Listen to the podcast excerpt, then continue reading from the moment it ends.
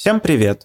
С вами снова я, ведущий подкаста «Соседний столик» Иван Чернявский. Наш сегодняшний гость хорошо известен коллегам из мира маркетинга и аналитики.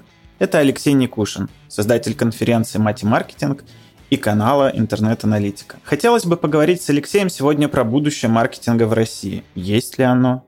Национальное оно или международное? Какие карьерные стратегии выбирать тем, кто только начинает свой путь в маркетинге и аналитике? Наш разговор будет таким кратким тизером конференции «Матемаркетинг», которая пройдет 10 ноября онлайн и 17-18 ноября офлайн. И прямо сейчас мы разыгрываем билеты на нее в социальных сетях H и Буду. И, конечно, я расспрошу Алексея о его карьерном пути и задам ваши вопросы из социальных сетей. Присаживайтесь за соседний столик и приятного прослушивания. Алексей, привет. Привет. Я сегодня буду задавать, может быть, совсем простые вопросы и выступать частенько в роли человека, который пытается разобраться в мире аналитики и маркетинга и что с ним происходит в России. Но давай сначала немножко познакомимся с тобой и познакомим наших слушателей. Расскажи немножко про себя и как вообще ты оказался в сфере аналитики и маркетинга. Привет, всем привет еще раз. Я начну с конца. Последние четыре года я делаю конференции для аналитиков, маркетологов и всех тех людей, которые принимают решения на основе данных. До этого я работал руководителем направления маркетинговой аналитики а, в Rambler Group. До этого я работал, а, я занимался консалтингом. Я работал в Jason Partners Consulting, и мне, в принципе, там поставили голову на место, научили задавать правильные вопросы. И до этого я работал в Мегафоне инженером, а в дальнейшем проектом, продуктом отвечал за разные образовательные, ой, господи, за разные а, развлекательные услуги. Вот, поэтому мой путь э, в аналитику абсолютно нетривиальный. И получается, последние четыре года ты ушел из найма, так скажем, в свободное плавание, в фрилансы, в свои проекты? А, я бы назвал это как? Я матемаркетинг считаю своей полноценной работой и трачу на него, наверное, даже больше времени, чем на работу в найме тратил. А, и случилось это потому, что после старта, после первой конференции в 2018 году, ну, мы тогда сразу, мы с как бы матемаркетинг э, прибыльная конференция с первого раза, мы заработали деньги уже на первой конференции. И когда конференция кончилась, я на следующее утро проснулся, посмотрел на то, что осталось на банковском счете, и понял, что эти деньги примерно равны тем деньгам, которые я за все время работы в Рамблере заработал. Или даже там чуть превосходят их. И я решил, что мне пора уходить э, в sabbatical. Я всю жизнь мечтал позволить себе долгосрочный отпуск.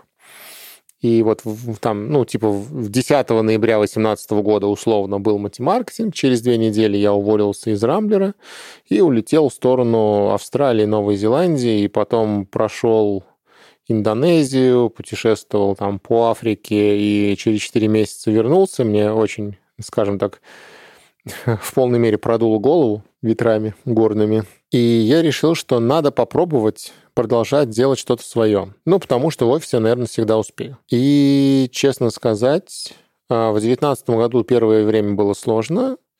Потом э, мы сделали конференцию 2019 года, и она была, наверное, самой большой вот до этого момента. Там было 1700 человек.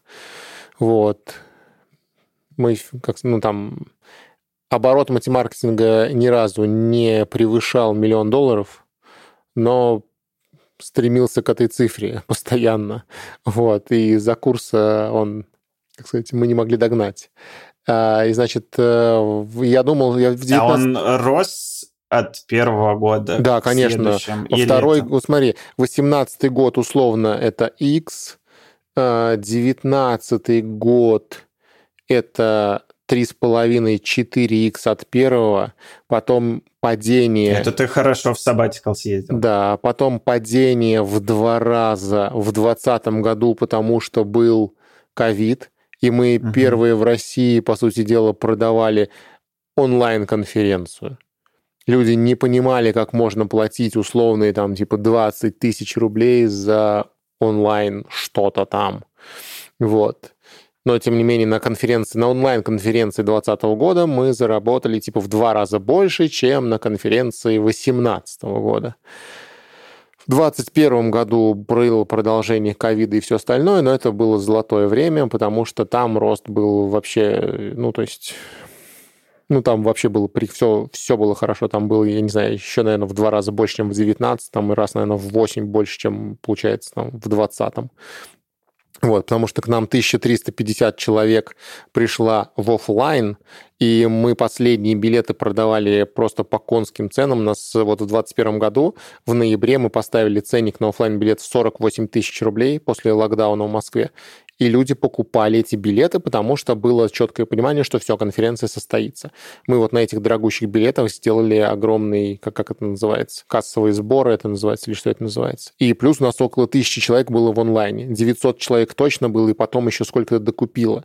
Вот, то есть как бы с точки зрения контента и с точки зрения там продаж билетов это было, ну, то есть было хорошо.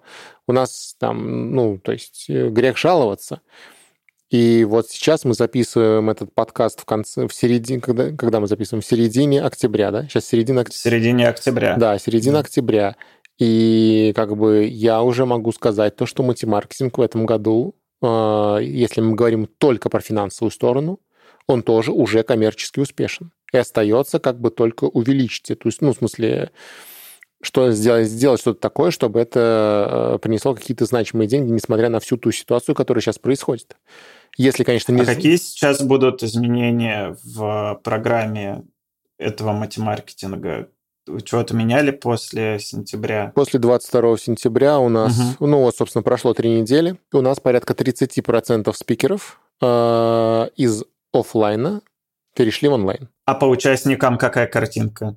А по участникам у нас, ну, у нас, э, как сказать, у нас и до 22 сентября не особо было с темпами э, продаж. Ну, давай возьмем 19 год как эталонный, когда год, когда все было хорошо. У нас было примерно 40-50 продаж билетов в день.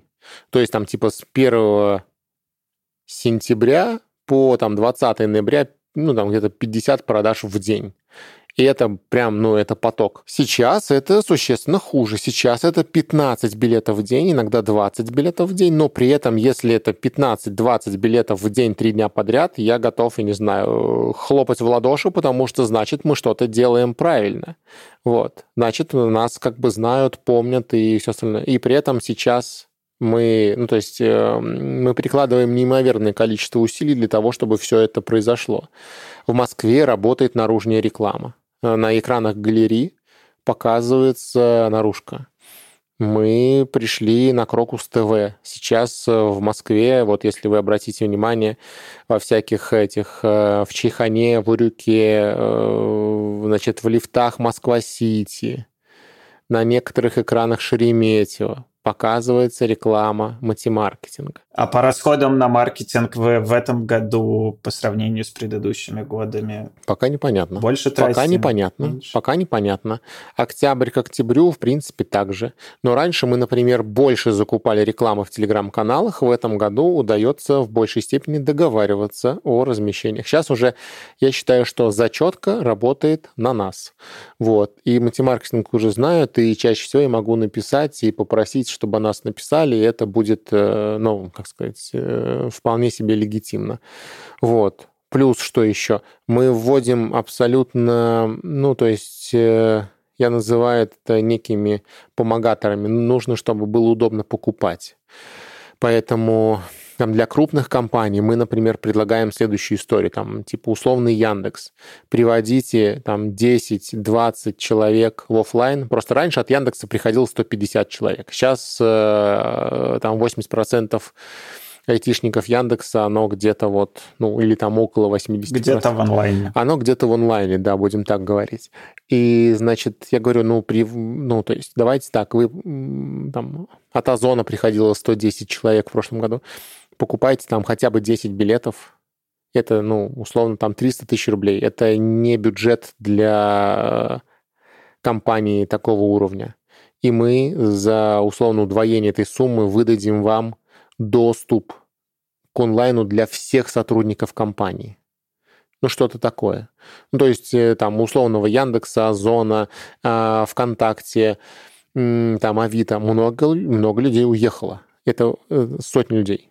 Давайте будем заботиться о них. Давайте сделаем так, что компания заботится. Давайте не будем покупать для каждого из них билет там, за 20 тысяч рублей. Давайте э, сделаем вот большую оптовую вот эту историю.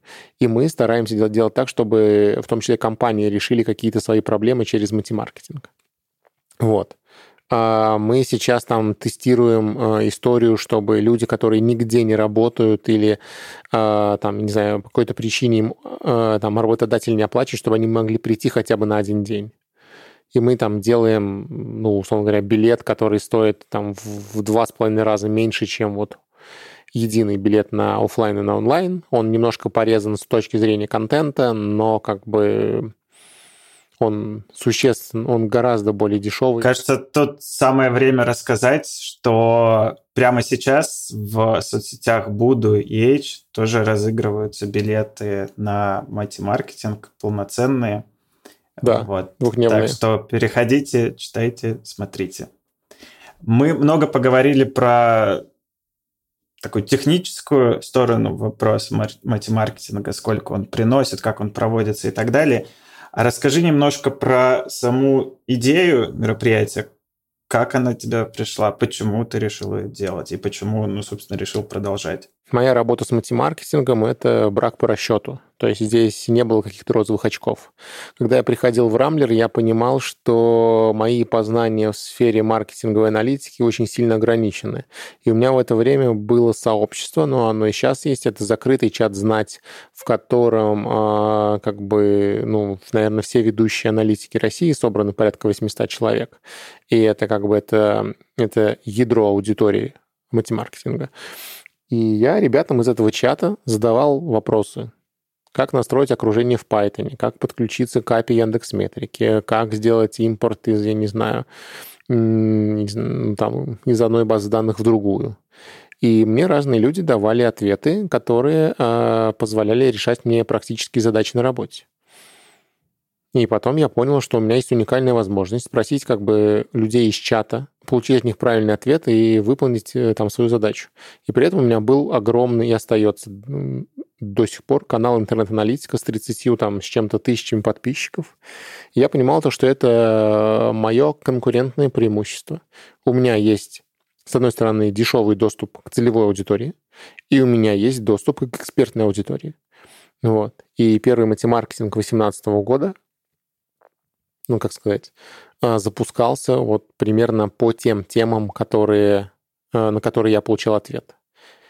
Плюс мы провели 6 подготовительных метапов. Какие-то были бесплатные, какие-то стоили тысячу рублей, что-то такое оно было, чтобы проверить, какие, на какие темы люди готовы говорить, на которые не готовы говорить. Плюс мы привозили Диму Аношина из Амазона, и как бы это все вместе сложилось э, в какую-то картинку, которая позволила нам с первого раза сделать э, ну, более-менее успешную конференцию.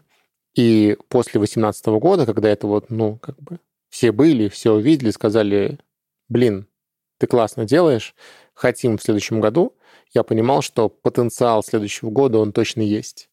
Вот. И это была ставка как бы на то, что, ну, то есть Опять же, я вернулся из путешествия, понимаю, что у меня там как бы ни коня, ни воза, нужно что-то делать.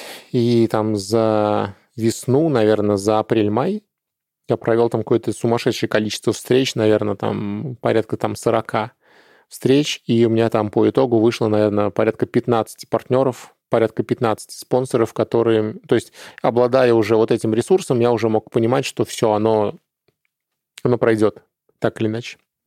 Вот, а потом еще все получилось с билетами, потому что а, маркетинг очень сильно изменяется.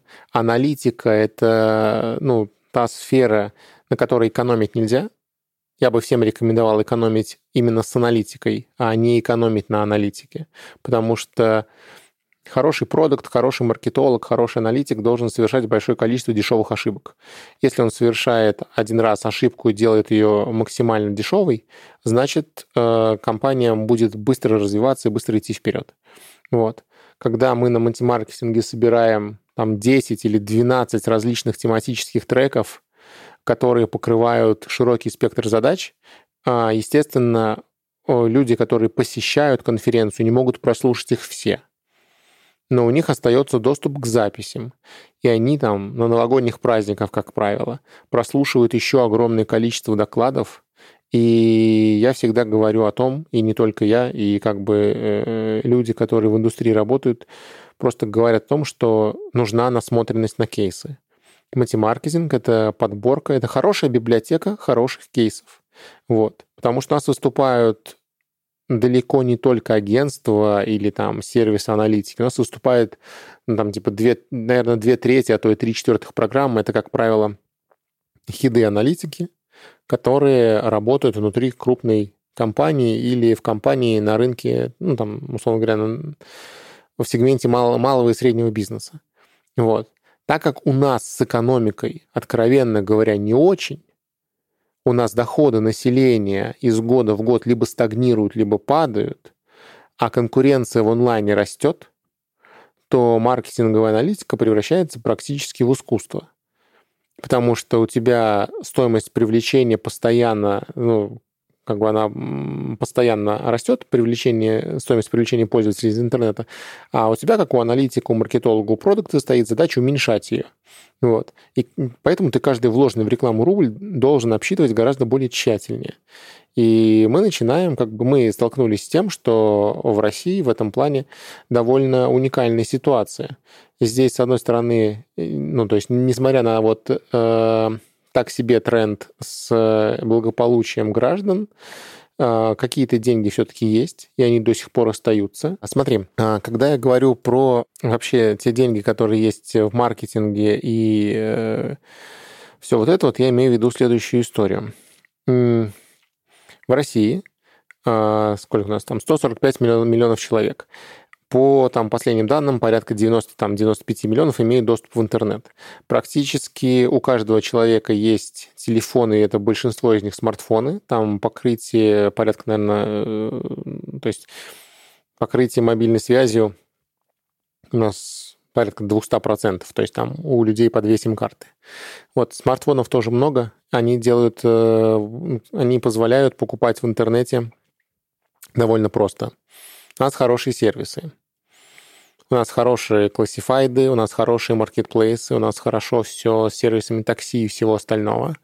И за последнее время произошел, ну, за последние, наверное, 5-6 лет произошел прям фазовый переход, э, который позволил людям доверять интернет-сервисам. Если еще 5 лет назад люди свой путь в интернете начинали с того, что регистрировались в условном Mail.ru и читали новости и изредка отправляли e-mail, то потом с бурным ростом социальных сетей люди изначально стали регистрироваться в социальных сетях, а потом, когда у нас появились хорошо работающие магазины, сервисы доставки и все остальное, а, время, затрачиваемое человеком между регистрацией в сети и первой покупкой, а, сократилось там с нескольких лет до нескольких дней. Ну и потом, собственно, с приходом э, айфонов и последних андроидов, которые на моменте активации устройства говорят о том, что пора бы привязать карту, ты привязываешь карту и благополучно забываешь о куче проблем. Вот. Это все приводило к тому, что и приводит к тому, до сих пор приводит к тому, что в интернете конкуренция растет в каждой нише, а, особенно там, ну, не знаю, там, в ковид, не в ковид, а, в каждый ларек есть в интернете. Вот. Конкуренция увеличивается, при этом как бы, ну, у людей зарплата как была, так она и есть. Вот просто они стали в интернете тратить чуть больше денег. Экономика была нормальной, инвестиции в страну шли, все работали на gross value market, на увеличение доли. Инвесторские деньги были довольно дешевыми. Это сейчас все на ебеду, на эффективность. А раньше это был на рост, и как бы важно было просто понимать, какой канал лучше перформит. И люди тестировали все. И ну, хорошие тесты стоят хороших денег, хорошая аналитика стоит ну, внушительных сумм. Google Analytics стоил сколько он там? 150 тысяч долларов в год. табло стоило порядка 50 тысяч в год. Ну вот если там на большую компанию смотреть. А это все значимые деньги. Маркетинговая аналитика стоит, стоила довольно много. И было странно, что в России нет конференции, которая объединяла бы в себе в принципе всех людей, работающих с данными. Был GoAnalytics, был iMetrics, но это были ангажированные конференции. Матемаркетинг подходил иначе. Матемаркетинг говорил о том, что ценность в контенте. Вы этого не найдете ни в интернет-курсах, нигде. Здесь в одном месте в одно время собирается куча людей, которые делятся кто-то уникальными кейсами, кто-то просто рабочими. И атмосфера, в которой э, люди из разных компаний, но работающие вот около сферы анализа данных в маркетинге, продукте и сервисах, позволяет э, ну, получить какую-то магию. И оно всегда работало. Оно работало и в онлайне, и в офлайне. Вот. Сейчас маркетинг снова изменился. Сейчас огромное количество каналов ушло.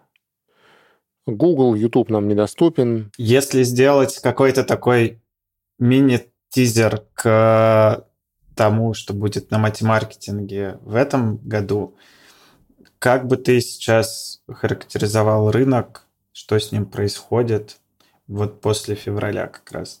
То есть на момент создания матемаркетинга понятно, последние там три года тоже. А вот если говорить про момент сейчас, Давай я тоже издалека зайду. Первый матемаркетинг у нас шел под лозунгом «Считаем маркетинг правильно». Второй матемаркетинг, на котором мы уже понимали примерно, что мы хотим делать и кто должен быть, шел под слоганом «Прощание с иллюзиями». Ну, потому что мы в тот год очень жестко прошлись по как бы темам. Мы, например, перестали брать в программу сервисы сквозной аналитики, колл-трекинга, объясняем это тем, что, ребята, вы комодите, аналитика не может быть не сквозной. Аналитика — это про взаимосвязи, она всегда сквозная. Если вы берете какие-то данные из середины и не достраиваете воронку до конца, то это как бы это вообще не аналитика, это какое-то вот, ну, что-то другое. Давайте не будем навешивать маркетинговую оплетку на здравый смысл. Поэтому, сори, никаких колл-трекингов, никакой сквозной аналитики, только как бы вот то, что действительно, э, как бы то, что действительно интересно. Вот. Потом случился ковид. Мы долго думали, что делать, делать ли вообще, и конференция шла под лозунгом «Выход из тьмы». Ну, потому что надо было искать этот свет в конце тоннеля. В прошлом году, в 21-м, было, ну, скажем так, вроде как бы из тьмы уже вышли, но белой полосы не видно. Это знаешь, как вот мы сейчас тоже сравниваем ситуацию, аналитики меня поймут, наверное, когда ты делаешь АБ-тест, вот набираешь, набираешь, набираешь, пытаешься создать вот эту выборку, которая даст тебе репрезентативный результат, статистически значимый. А тест все не заканчивается, и ты думаешь, господи, прокрасилась бы уже хоть в какую-то сторону эта метрика, в красную, в зеленую, все равно, лишь бы прокрасилась. А этот момент все не наступает. И вот сейчас вот люди чего-то ждут, и это, и это что-то никак не наступит. И в 2021 году было примерно так же. Вот. И мы уже, ну, как сказать, особо каких-то слоганов не использовали. А в этом году мы снова ищем какой-то смысл, потому что конференция как таковая, ну, она должна выделяться какой-то идеей. И мы сейчас пытаемся говорить, что, наверное, а, смысл в движении. То есть ты в любом случае должен что-то делать. Жизнь становится труднее, и от этого местами даже интереснее. Мы как отрасль в какой-то степени откатились на какое-то время, потому что много каналов ушло. Но при этом работа с тем, что осталось, а, там в ряде случаев принимает практически ювелирный характер потому что, ну, то есть еще более значимо увеличивается конкуренция, увеличивается там аукцион, э, в, там, условной рекламной сети Яндекса, а в каком-нибудь э, ВКонтакте уже большее количество людей начинает вести рекламные кампании. Значит, еще более тщательный подход, еще более, более скрупулезный. А, нужно переносить данные из э, там, стека Гугла в стек Яндекса. Желательно переносить их так, чтобы их можно было сравнивать с теми данными, которые были раньше. Это все абсолютно, ну, скажем так, э, не те задачи, о которых думали маркетологи, оканчивая вышку в 2016 году. В 2016 году или в 2015 году маркетинг еще был гуманитарным, а сейчас это сугубо техническая специальность. А как ты думаешь, учитывая то, что нужно переходить и отказываться от привычных зарубежных инструментов, делает ли профессию маркетолога, аналитика в России такой более национальный, ну, как условно юристы. Он переходит границу, и он уже только должен заново обучаться и заново строить карьеру. Становится ли маркетолог, аналитик национальным таким, или все-таки остается какая-то те навыки, эти инструменты релевантны? Смотри, у нас даже будет отдельная дискуссия э, на эту тему на матемаркетинге. Мы зовем там представителей крупных агентств, крупной компании и говорим, ну, то есть и как бы в первом приближении задача действительно так, точнее, проблема так и выглядит. Вроде как я там всю жизнь учился э, оптимизировать рекламу э, в Гугле, э, учился закупать пользователей через YouTube, через ряд э, уже запрещенных в России э, социальных сетей, и думал, что когда-нибудь я точно смогу иметь возможность работать на крупную какую-нибудь компанию и просто делать это гораздо в больших объемах. Вот. А сейчас, когда остался там ВКонтакте, Яндекс и ряд э, отечественных программатиков, кажется, что там действительно что-то отняли, и вот, ну, как бы нет выхода на мир. Ну, что-то такое. Вот, ну, типа, проблема в первой итерации звучит примерно так. На самом деле все все-таки немножко, ну, немножко глубже. Во-первых, э, не будем забывать о том, что там, понимание нескольких принципов освобождает тебя от э, запоминания множества фактов. Э, сегодня ты, если ты, скажем так, гений там, рекламной сети Яндекса и прекрасно разбираешься там, в точном таргетинге, ну, я не знаю, мне кажется, конечно, мне вспомнят эту фразу сто раз, но я произнесу, типа, тебе все равно, где закупать рекламу, э, там, типа, в Гугле, в Яндексе, э, в Ютубе или где-то еще. Главное, чтобы ты, ты чувствовал. А будут ли сами площадки и инструменты, как ты думаешь, отдаляться тоже по мере? Ну, то есть сейчас они кажутся близки и аналогичны, но в силу того, что они работали параллельно на этом рынке? Ну, э, скажем так, даже Яндекс Метрика и Google Analytics э, довольно разные системы. Даже не говоря о том, что там разные, ну, там, типа разные принципы учета э, посетителей, как бы, скажем так, а Google технологически сложнее, э, там как бы больше всего. А зато там Яндекс в последнее время а, то есть э, учит сообщество работать э, там с LogsAPI и уже производить большую часть э, расчетов э, у себя. Вот. И, в принципе, это, наверное, даже неплохо. А когда мы говорим там про рекламные сетки, когда мы говорим по про программатик. Мне здесь чуть сложнее судить, потому что я уже руками не работаю с этими системами и там теряю глубину в этом плане, как маркетолог, как аналитик.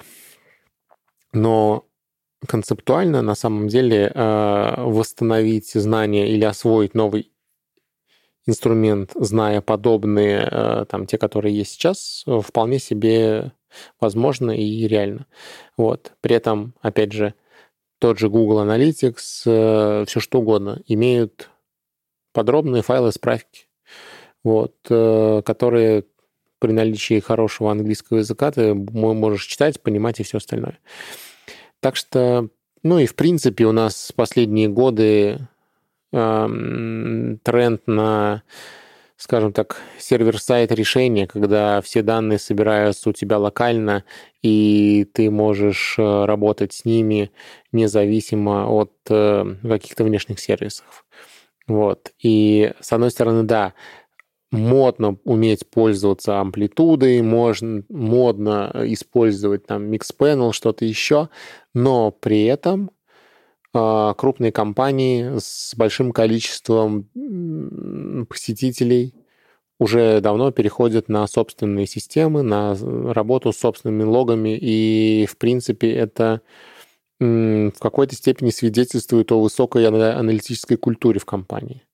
Вот. А, поэтому здесь может произойти следующая история. Часть слабых маркетологов действительно а, потеряют себе а, цену, потому что они по факту были аккаунтом для работы с интерфейсом. А там вторая часть аналитиков, разработчиков, маркетологов, которые глубоко понимают предмет, а, будет участвовать в построении вот этих вот собственных а, аналитических и маркетинговых э, систем и сервисов, которые работают внутри компании или, может быть, будут работать даже на там, российский национальный рынок. И это сделает их лучше. Вот. Также я думаю, что в ближайший год мы столкнемся с тем, что большое количество, а, скажем так, продуктов и людей, у которых есть опыт а, работы с качественными продуктами, будут а, массово делать каких-то клонов сервисов, которые ушли с рынка. Вот.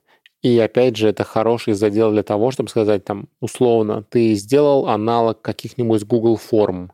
Потом напишешь в Google, скажешь, смотрите, ребята, я сделал то же, что и вы. А, вот доработал вот здесь. Кажется, я мог бы там, типа, потенциально присоединиться к вашей команде. Задам сейчас немножко провокационный вопрос, но как ты думаешь, э, в качестве такого профессионального э, вызова и карьерного челленджа интереснее сейчас, ну вот как раз делать в России аналог Google Form или смотреть на зарубежный рынок и пытаться там, начинать или продолжать. Это выбор каждого. Ну, кто-то не может прямо сейчас взять и перейти на зарубежный рынок. У кого-то ипотеки, у кого-то дети, у кого-то родители. Ну, то есть здесь э, все зависит от, от человека. Я уверен, что большая часть э, людей поступит следующим образом. Будет продолжать работать удаленно на российские компании и будет делать большое количество так называемых педпроектов, объединяться, искать что-то и что-то выстрелить. То есть, опять же, смотри, если взять опыт, ну, кого можем взять? Израиля или Беларуси.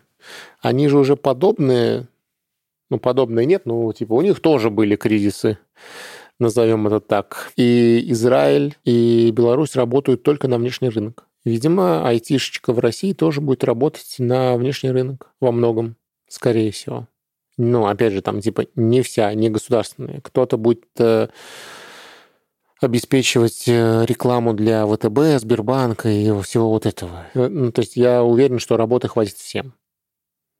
И может даже добавиться, учитывая то, что куча людей уехала. Как ты думаешь, учитывая там, закрытость России в этом смысле от технологий и то, что, видимо, часть наиболее квалифицированных будут либо сразу уходить на зарубежный рынок, либо постепенно, как мы вот сейчас обсудили, идти по этому пути.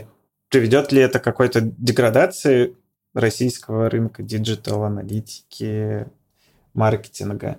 Я думаю, да стагнации это точно приведет. Украинское сообщество мы для себя потеряли на долгие годы. До 20, ну, до этого года у нас всегда участвовали ребята из Украины в конференции. Всегда участвовали люди, которые прилетали к нам из Европы. Всегда участвовали люди, которые там, ну, каждый год кто-то из Штатов прилетал. То вот Дима из Амазона прилетал, а потом из Импровада прилетал фаундер.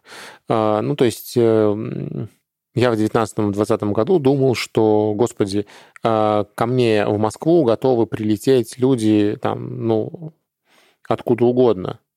кипрские компании чуть ли не с самолетом прилетали, там единый самолет приходил и все остальное. Сейчас, естественно, никто к нам не прилетит.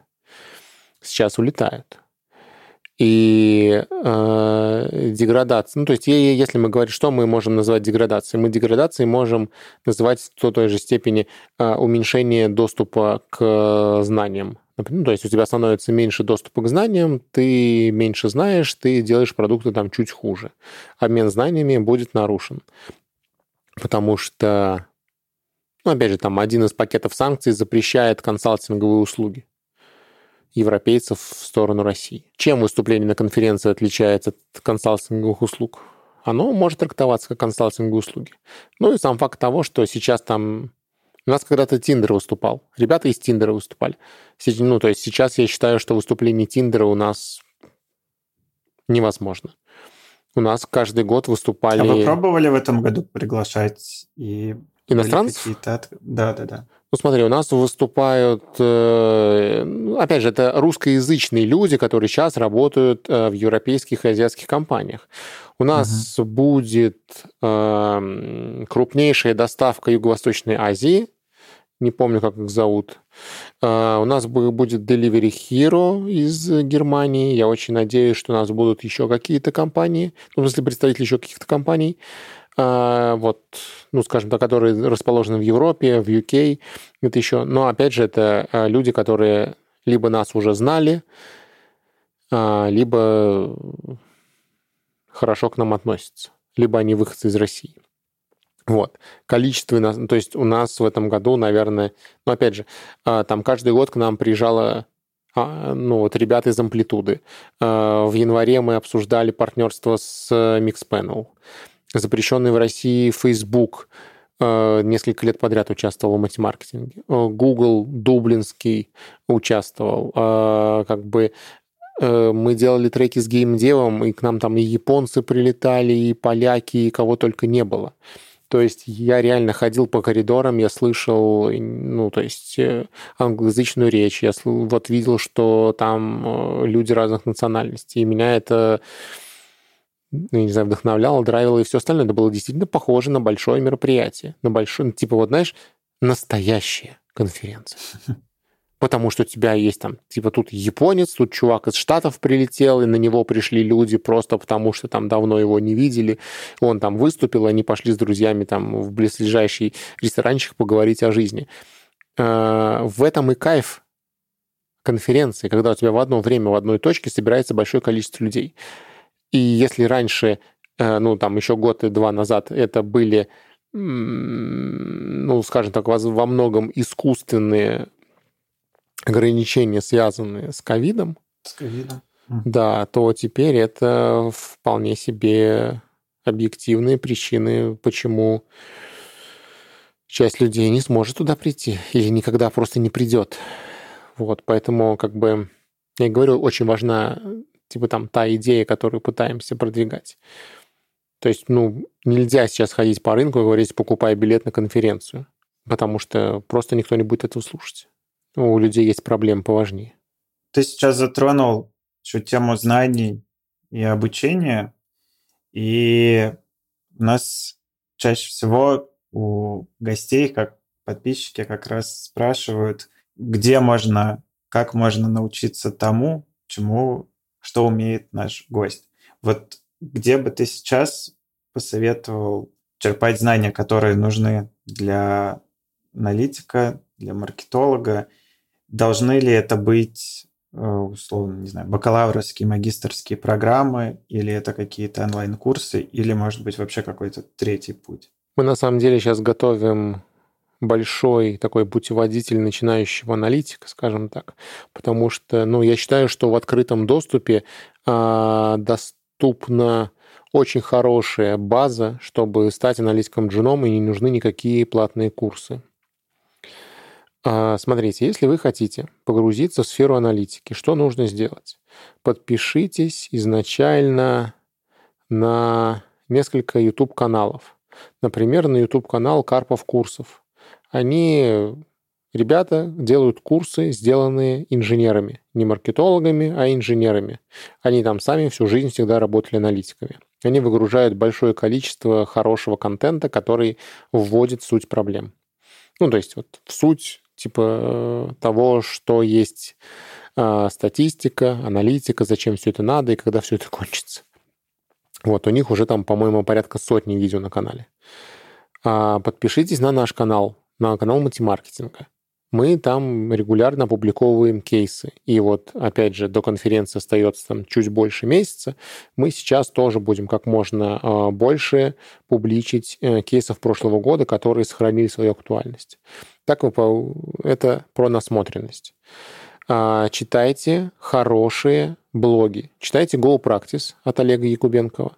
Подпишитесь на его телеграм-канал, подпишитесь на их YouTube-канал они пишут уже гораздо более высокого уровня статьи, которые должны подходить, наверное, людям, у которых есть некий э, такой, знаешь, э, ну, прикладной бэкграунд уже там в работе в сфере маркетинга, аналитики или рядом с этими. Если мы говорим про платные курсы, то опять же я советую начинать с бесплатных, э, там типа со степика, с подборок, которые там мы делали, с подборок, которые делали э, там различные там школы, что-то еще. Затем, опять же, там, это ни в коем случае не, не реклама, а там рекомендации, потому что ребята действительно делают классные вещи. Это базовые курсы вот от Карпов Курсус. Они технологически сложные. Там как бы вам придется настроить окружение, вам придется писать код. Я всегда всем говорю то, что нельзя аналитику выучить по книжке. Нельзя аналитику выучить, смотря э, ютубчик. Ты устанавливаешь Python, устанавливаешь SQL и с этим работаешь. Хочешь бесплатно, установи какой-нибудь Python Tutor, SQLX установи. Вот, и решай задачки. Хочешь, чтобы тебя менторили, вели за ручку и показывали, указывали на ошибки, иди в онлайн-школу.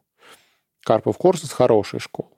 Прошел Карпов Courses, а, иди к Олегу Якубенкову на симулятор. Есть симулятор как бы запуска продукта, есть что-то еще. Хочешь погрузиться в АБ-тесты, иди к Виталику Черемисинову в EXPF.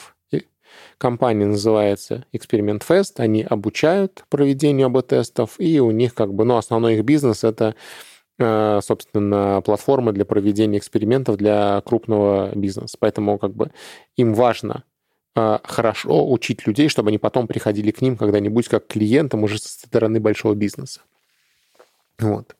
Если у вас хорошо с английским, DataCamp, Udacity, Курсера, а, которая до сих пор выдает там какие-то, пускай ограниченные, но доступы к куче материалов. Вот. По кусочкам можно все это собрать. А, хотите в машинное обучение переходить? Открытые курсы. У ШАДа есть прекрасный курс по машинному обучению. Есть курс по машинному обучению у МФТИ.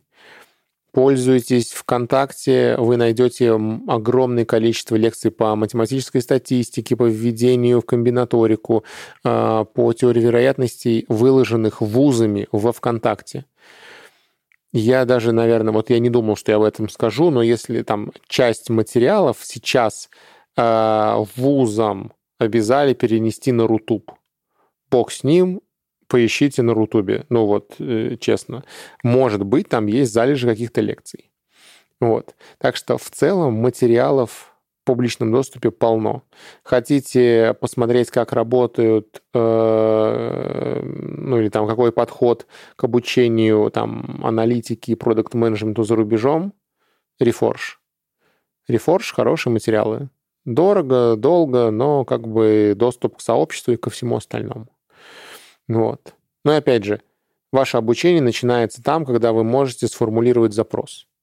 В этом, в принципе, преуспел Яндекс Практикум. Яндекс Практикум использует огромное количество знаний о своих пользователях, о том, как они ищут в Яндексе, и Яндекс Практикум здесь тоже является прекрасным образцом онлайн-школы. Но тоже могу их всячески рекомендовать. И наверное, даже правильно здесь закончить именно вот подробным рассказом про Яндекс Практикум, потому что Яндекс Практикум предлагает несколько бесплатных полноценных программ, которые позволяют вам вообще понять, это для вас или не для вас. Есть Олег Новиков, У Олега Новикова есть э, собственный сервис, который позволяет продуктовым аналитикам э, значит, через диалоговую форму значит, проверить свои компетенции. Похожий тест есть у Олега Якубенкова. Он идет там рядом с симулятором. Проверьте свои компетенции. Не пытайтесь набрать там сразу большое количество баллов. Реально пройдите эти тесты, посмотрите, там, где ваши пробелы. Можно тебя попросить тогда второй по популярности обычно вопрос, а чаще всего даже первый. Как, собственно, искать сейчас работу для тех, кто ну, как раз смотрит на сферу аналитики, на сферу маркетинга, продуктовой аналитики. Может быть, какие-то лайфхаки, да, ну, как и сказать? что-то, что, как Лайфхаки? тебе кажется, самое главное в стратегии поиска работы сейчас.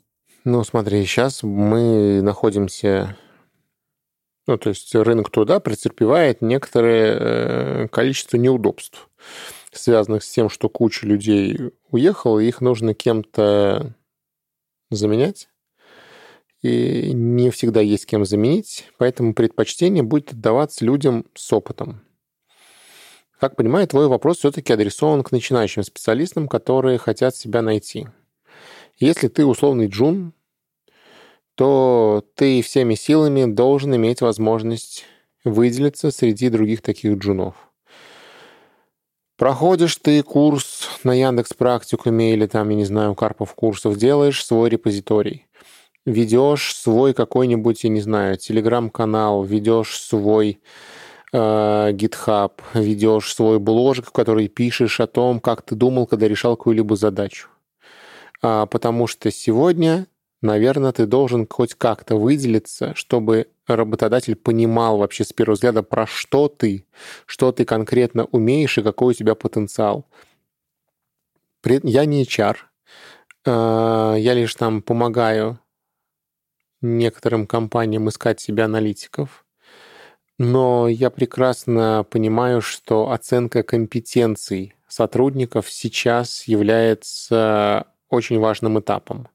То есть если раньше, условно говоря, могли э, взять, продержать э, там испытательный срок человека и потом с ним попрощаться, сказать, кажется, мы не подходим, сейчас эта оценка происходит чуть раньше.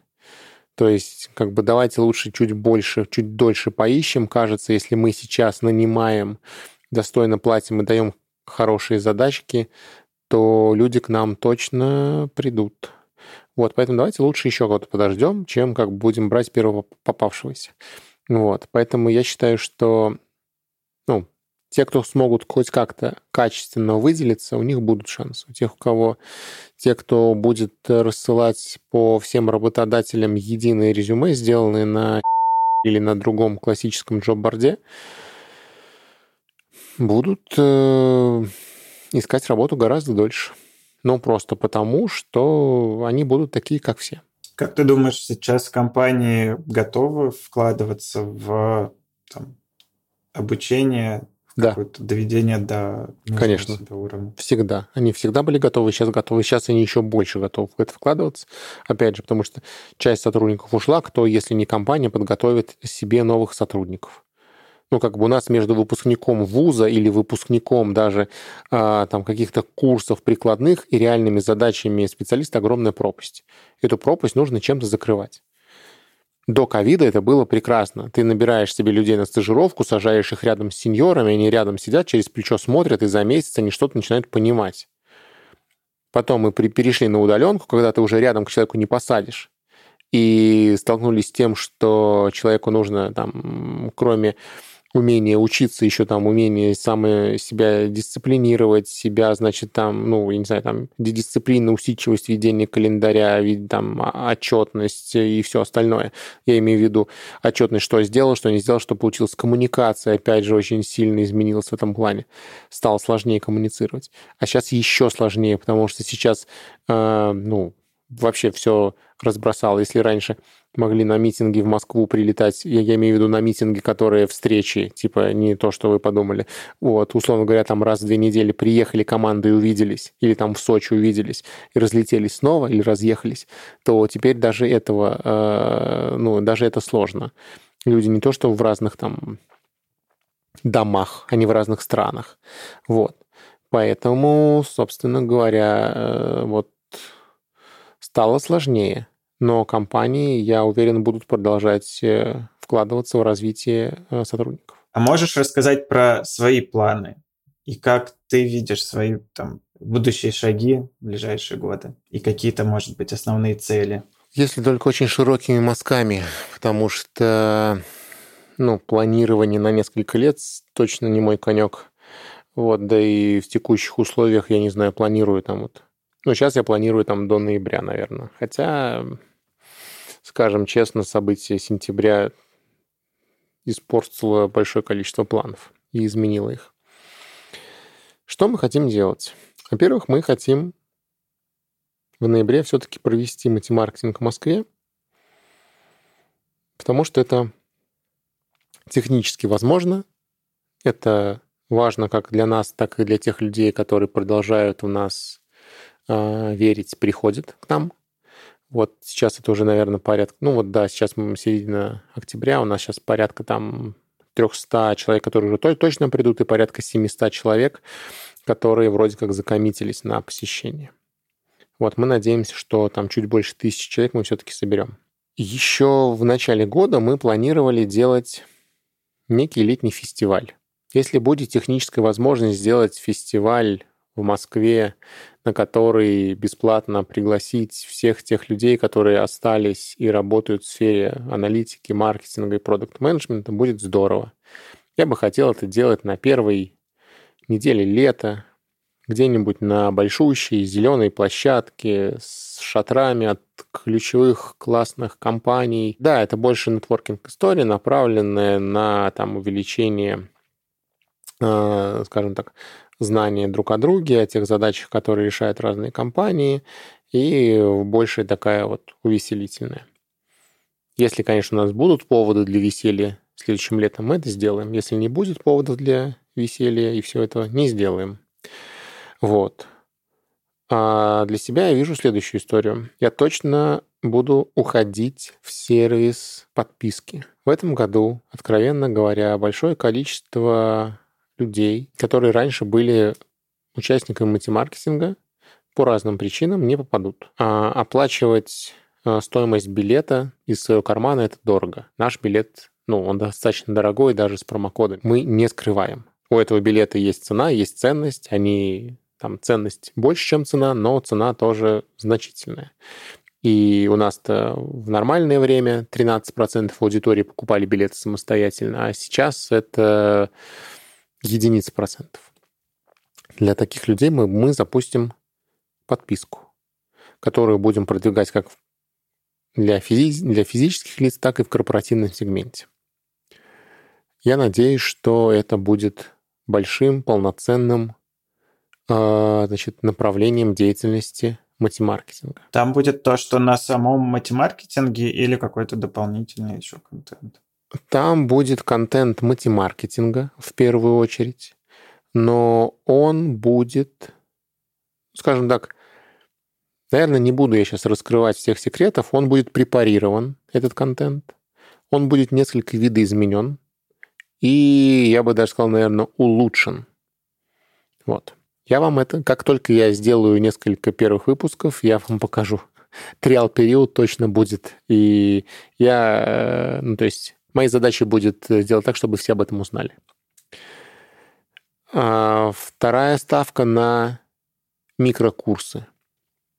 Сегодня огромное количество онлайн-школ учит инструментарию. SQL, Python, э, Excel, Tableau, работе с аналитикой, с системными аналитиками и всем остальным. Я бы хотел подходить с другой стороны, от задач, поэтому я хочу делать микрокурсы, которые заточены на решение конкретной задачи, либо на введение в очень узкую аналити... ну, прикладную тему. Эти курсы также будут входить в эту подписку. Это первый вектор этот вектор направлен на Россию. Если мы говорим про зарубеж, все-таки я должен следовать за своей аудиторией, и если моя аудитория переезжает и уезжает физически из э, России, мне в какой-то степени важно оставаться с ней на связи. Я постараюсь изначально, чтобы матемаркетинг стал спутником каких-то крупных международных конференций, которые делают выходцы из России или русскоязычные люди.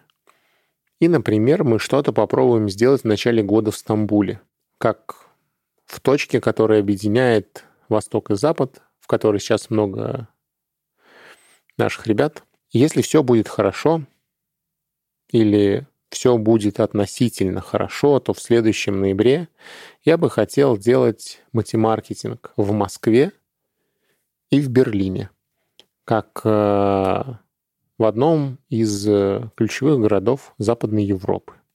Это вот вектор, направленный на Европу. Еще из моих целей это, естественно, повысить э, свой уровень английского языка, а, попасть в большое количество существующих сообществ, аналитиков, маркетологов, не знаю, там, деврелов, э, которые вот в Европе, в Штатах, в Австралии. И мой путь будет куда-то туда через получение, наверное, долгосрочных э, там Global Talent Viz или через получение видов на жительство. Если мы говорим там про личную жизнь, я постараюсь с семьей посмотреть, как выглядит этот мир. В том плане, что хотелось бы некоторое время пожить в Европе, какое-то время пожить в Британии, заехать в Штаты, посмотреть, как сегодня выглядит Силиконовая долина, посмотреть на Ванкувер, пожить в Мельбурне, заглянуть на Бали, узнать, что там произошло за последние пару лет, как я оттуда... Ну, последний раз я там был порядка двух лет назад, какое-то значимое время. Я всегда хотел быть каким-то космополитом, человеком мира. Получается, вот такой путь к своей аудитории у тебя во многом начинался ну, с момента создания чата и совме... с момента создания канала. Я не знал. И когда я заводил канал и чат, я не знал, что будет матемаркетинг. Я слово матемаркетинг придумал случайно. У меня лежал учебник по математике за шестой класс на экране ноутбука, на котором был открыт э, сайт, э, какая-то конференция по маркетингу. И шрифт совпал. У них был белый шрифт, на учебнике математики был бел, бел, белый шрифт. Я прочитал, думаю, матемаркетинг, прикольное слово. А когда я нахожу прикольное слово, я первым делом смотрю, если домен, и стараюсь его закупить. Вот, видел, что типа слова нету, и как бы, ну, типа, окей, слово. Слово матемаркетинг, классно. Вот. И, наверное, в России матемаркетинг со следующего года, я не знаю, может быть, он должен стать условно бесплатным или еще каким-то для участников. Мне кажется, что вот будет эта подписка, которая будет, я не знаю, вот, входом в клуб, и кто-то будет платить, я не знаю, там 100 долларов в год и иметь возможность доступа к онлайн-контенту в разных форматах, а кто-то будет платить 200 долларов в год, иметь возможность прохода на конференцию, которая вот фест. И как бы, ну, в России остается огромное количество людей. Не, ну, то есть все не уехали. Я надеюсь, что еще очень многие вернутся. И то, что возвращаться будет э, логичным, безопасным, возможным и абсолютно правильным решением. Очень на это надеюсь.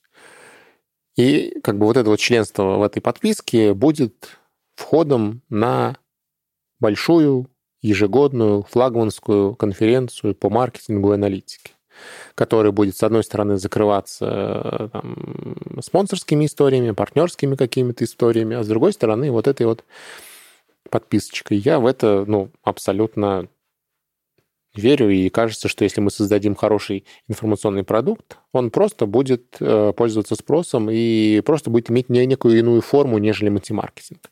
Вот. При этом я прекрасно понимаю всю, всю силу офлайн мероприятий. Вот. Попробуем сделать что-то в Берлине. Я хочу попробовать свои силы. Если у меня получилось в России. А ты в Берлине хочешь делать, э, ну, уже полностью международное или с фокусом Без фокусов, на... без фокусов, без фокусов я хочу делать. Что-то у нас и так слишком много фокусов да, в последнее да, да. время. Смотри, а, ну, то есть почему... Без фокусов, да, да, да, без цирка с конями. А, очень хотелось бы, ну, опять же, там в Берлине проходит, например, White Night. В Берлине когда-то был Target Summit. Это, ну, то есть у меня есть возможность пообщаться а, с русскими людьми, которые это делают. Вот. А в Европу уезжает большое количество, там, открываются офисы русскоязычных, компаний, белорусских компаний. А, большое количество людей переезжает в Берлин, в Лиссабон, в Амстердам, в Барселону, в Белград, в Стамбул. И мы говорим, друзья, ну, как бы, э, вот есть Берлин, это точка в центре Европы. У вас там в конце октября Октоберфест, а мы туда как бы еще мультимаркетинг поставим. Вот. Давайте выясним, какие есть классные площадки, и на первый, на первый момент сделаем ну, не знаю, там, также конференцию со стоимостью билета, 100, со стоимостью билета там 100 долларов. А, моего нетворкинга хватает для того, чтобы дотянуться до там большей части сообществ, а, которые сейчас в Европе находятся. И как бы мы сейчас помогаем людям с релокацией, мы помогаем там людям, тем, кто ищет работу за рубежом. Вот. Я уверен, что если мы там сделаем достаточное количество добрых дел в этом году, это воздастся и там какое-то количество людей придет. И мы будем так же, как мы раньше разговаривали со своими, типа, приходи сам и зови с собой, не знаю, пару человек своего отдела. И там, типа, с, вот, ну, в 2021 году у нас э, практически все приходили отделами.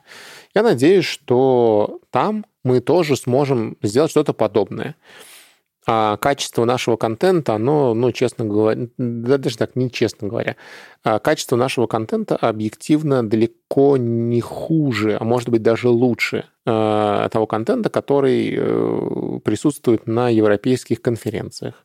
Вот, потому что все-таки там Штаты, Америка, Австралия заточены больше под какие-то такие сервисные истории, под продажные, э, под, там, ну, скажем так, под кейсы.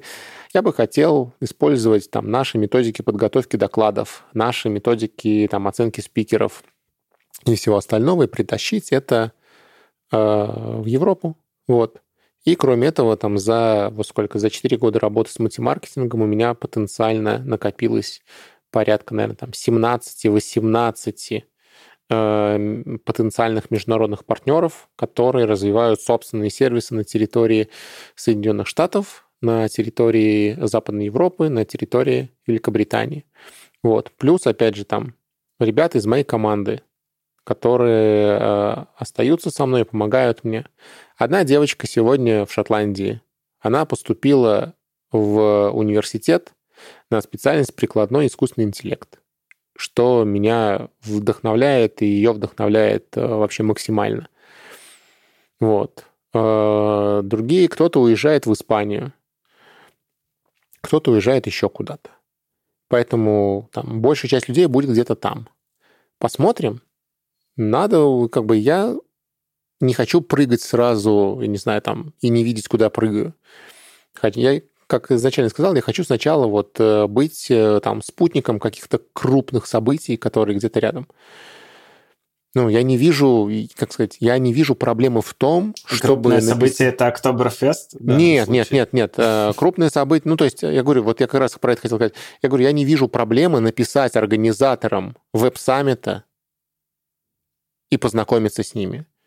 Ну, почему нет? Веб-саммит — это крупнейшее э, событие.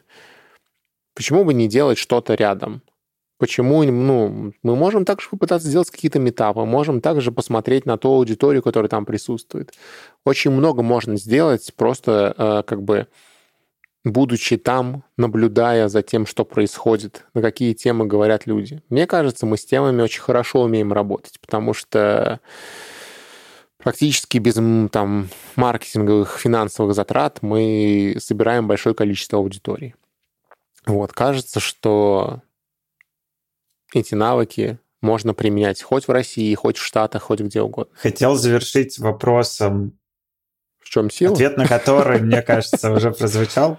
Ну, может быть, сила, но скорее, что позволяет сейчас твердо стоять на ногах, когда кажется, что пол под ногами очень подвижен, есть что помогает бороться со стрессом и вот какой-то неопределенностью? Ну смотри, как бороться со стрессом?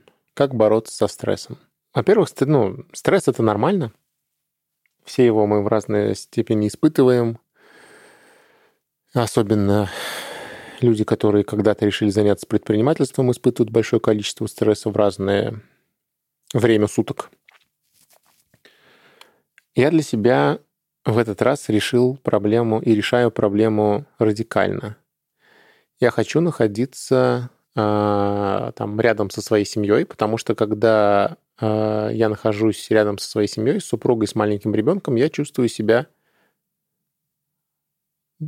взрослым по-настоящему. Я чувствую, что я ответственен за них. И как бы вот они могут волноваться, и тут как бы я должен, наверное, там их успокаивать и говорить то, что там у вас все будет хорошо. Или там я сделаю все, чтобы у нас все было хорошо. Что бы ни происходило в мире, или там, ну, скажем так, практически что бы ни происходило в мире, я приложу все усилия, чтобы вы ничего не заметили. Или, может быть, вы заметили что-то, но жить хуже вы от этого не стали. И вот это вот позиционирование отношений, оно в какой-то степени работает как собственная броня. А, потому что ты не можешь позволить себе быть слабым или не можешь себе там позволить быть нервным. Да, у меня иногда случаются там некие срывы и все остальное. Я там, ну, периодически это бывает. У меня в Телеграме, например, там 460 неотвеченных э, сообщений. Такое бывает. Ну, то есть э, иногда я не нахожу в себе там силы ресурса, э, там большое количество вещей делать. К мультимаркетингу сегодня отношусь как к своей работе. Я вот должен проснуться утром и сделать свою работу хорошо. И как бы чем быстрее я вхожу в состояние потока, тем меньше я нервничаю. Вот. Я стараюсь дозированно читать новости. Я стараюсь читать новости из разных источников. Из русскоязычных, из тех, кого в России считают иностранным агентом. Новости из украинских телеграм-каналов новости, которые выдают европейские информагентства, американские новости. Очень интересно читать то, что пишут в Китае или в Австралии. Оттуда иногда даже кажется, что оттуда виднее то, что происходит. Это дает некий плюрализм, это дает некую общую картину. При этом я стараюсь максимально дозировать э, вообще все. Ну, то есть э, хорошие новости, плохие, но я вижу, что мир не останавливается. Я вижу, что э, в Европе проходят показы мод что, я не знаю, люди в Африку как ехали из Европы на сафари, так они и едут. По всему миру играют в футбол, идет э, там отборочный цикл э, игр к чемпионату мира, идет там Лига чемпионов, идет Кубок Стэнли и все. И как бы, ну, жизнь не останавливается. Наверное, надо больше времени уделять каким-то, какому-то саморазвитию, медитации и чему-то еще. Если у вас нет времени на, там, на медитацию, если у вас нет 20 минут на медитацию, значит, медитировать надо полтора часа. Вот кажется, что 20 минут я пока могу найти для того, чтобы собраться и собраться и побыть наедине со своими мыслями. Вот. При этом... Но кажется, я... что совет про поддержку, он достаточно универсальный. Ну, то есть даже если у тебя еще нет ребенка, условно, или жены, Можешь заботиться ради о которых кошке. тебе не нужно. Да, да, да. Можешь заботиться о кошке, цветок заведи.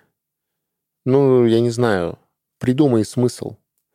Я в летом читал большое количество литературы а, про жизнь немцев. 39 год, 42 год, о том, что видели э, они ну, то есть, когда работали лагеря и все остальное, и, собственно, вот э, пересматривал список Шиндлера и все остальное.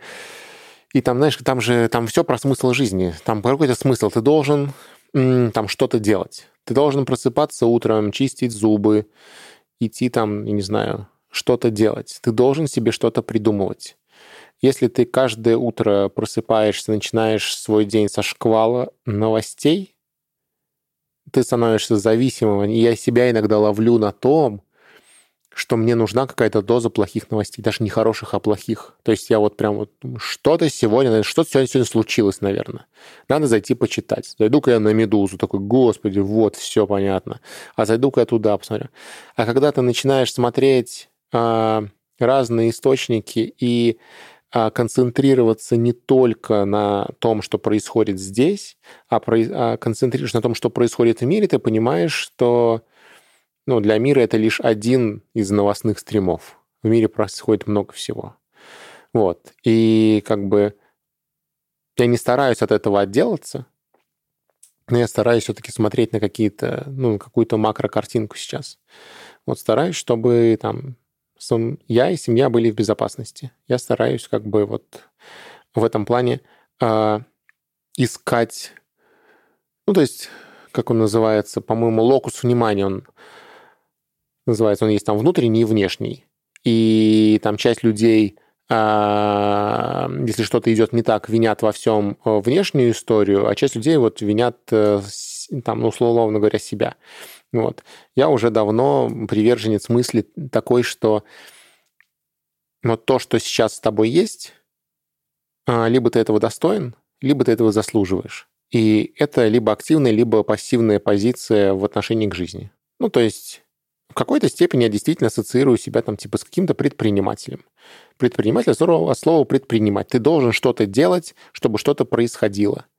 Вот. Если мы понимаем, что люди уехали из страны, и мы не можем там объективно проводить э, матемаркетинг в России в 2023 году, то нет смысла пытаться всем вдолбить, что они все должны туда прийти.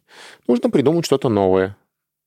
И я уверен, что стабильности ближайшие там 10-20, а может быть и вообще никогда в жизни больше не будет. Вот. Я буду стараться мыслить какими-то короткими итерациями. Год, полтора, три года. Следующее для меня, следующее, следующая веха — это 2026-2027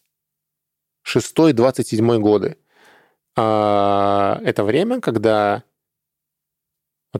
ну, первый ребенок, пока он единственный, ну, наверное, мы можем... Пойдет там, в школу. Пойдет в школу. И нужно определиться, угу. куда он пойдет в школу. В российскую школу, в австралийскую школу, в американскую школу, в британскую школу. В 6 лет он пойдет, в 7 лет пойдет. Где мы будем, каким я буду человеком к этому времени. И у меня жизнь даже так была, что у меня восьмилетние эпизоды я в 17 лет приехал из маленькой деревни в Самару поступать в институт. И три года поручился в институте, четыре года проработал. Ну, я там закончил университет, но я уже работал там последние два года. И уехал в Москву, уехал в никуда. Я уволился, я там для себя сказал, вот у меня красный диплом, вот я поступил в аспирантуру, у меня классная работа, я купил себе квартиру, у меня первая ипотека, все, прекрасно. Галочку поставил, поехал дальше. Приехал в Москву в никуда. И в Москве тоже вот 8 лет. С 14 по 22. И там тоже была низкооплачиваемая работа, была нормальная работа, был вот остается как бы там свое дело, свой бизнес, и как бы вроде тоже что-то сделал, женился, купил машину, появился ребенок, появился, не знаю, там, матемаркетинг. Много чего произошло. Есть чем, а, там, условно говоря, есть чем гордиться. Следующие 8 лет, наверное, будут какими-то другими. Хорошо это или плохо, мы не знаем. Наверное, хорошо я почему-то чувствую в себе внутреннюю уверенность в том, что я действительно смогу ассимилироваться где-то там в Европе, либо в Штатах, либо в Австралии. Наверное, смогу. Почему нет? Тут кажется очень важным, ну, как раз из того, что ты говорил, оставаться в любой ситуации субъектным, то есть не примерять на себя там роль жертвы обстоятельств или какого-то там чего-то внешнего, а кажется, чтобы вот так вот чувствовать почву под ногами, нужно ощущать, что ты этой жизнью управляешь. Тут можно даже об- обмануть. Да. Ты должен ощущать, что ты личность. Я когда-то э, читал лекции вышки, И на Татьянин день, на День студента, писал им э, пожелание, то, что вы должны быть выпуклыми с какой-то конкретной точкой зрения. Вы не можете быть ну, обезличенными персонажами. Вы должны быть для кого-то неудобными, для кого-то удобными, но вы должны быть э, личностями с определенными взглядами, которые вы ну, выражаете. Вы должны быть выпуклыми людьми, которые вот ну, что-то из себя представляют. Это хорошо, потому что вас заметят. А сейчас у нас эпоха экономики внимания. Вас должны замечать. Но тут мы немножко можем столкнуться с тем, что стратегия выживания иногда подсказывает... Чтобы ты мимикрировал да, и был да, незаметным. Ну, по крайней мере, в, точно в определенных сферах и в определенных частях деятельности. Ну, в определенных обстоятельствах, да. В определенных обстоятельствах, да. Леша, спасибо большое за этот разговор. Надеюсь, люди больше перезнают про мати-маркетинг, про профессию аналитика и слэш-маркетолога продукта, и мы им в этом помогаем и помогли разобраться. И удачи тебе в твоих планах. Всем нам удачи в наших планах. Какими мы. Пусть будет все, хотя бы на треть. Спасибо. Уже будет хорошо. Да, спасибо, что позвал.